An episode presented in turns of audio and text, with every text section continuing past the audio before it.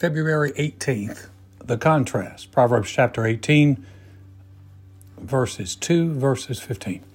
A fool has no delight in understanding, but in expressing his own heart. The heart of the prudent acquires knowledge, and the ear of the wise seeks knowledge. I appreciate the practical wisdom found in the Proverbs, and for anyone involved in working with other people, I highly recommend a chapter a day. The insight into human behavior is of great value. But be forewarned Proverbs will step all over your toes. The language was established long before our current culture, but the intent of the book of Proverbs is to impart wisdom, not cause harm.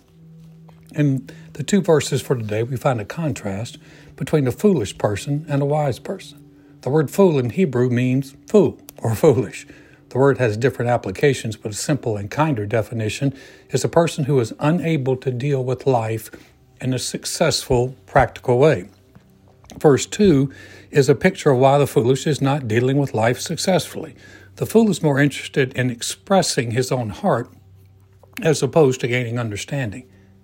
Taking the stance ensures that a fool is not going to learn much at all. If he is only expressing with no interest in understanding, then his knowledge will be remain extremely limited. The bigger problem is the foolish person does not want to understand. He takes no delight in understanding, only expressing what he knows and feels. Now contrast the actions of the fool with the wise person. The wise person is seeking knowledge. The wise is not seeking to express, but seeking to learn. I don't believe it would be a stretch to assume the wise is a much better listener, because the wise are seeking wisdom. They're acquiring wisdom. Seek and you shall find is in play here.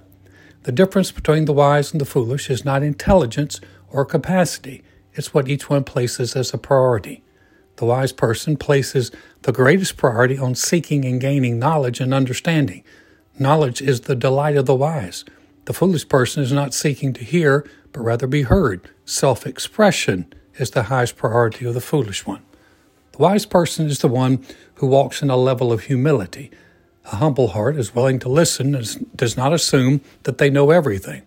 The wisdom of Proverbs and the wisdom of the Scriptures affirm the importance and value of humility. The proud get resisted while the humble get grace. And all of us can benefit from more of God's grace.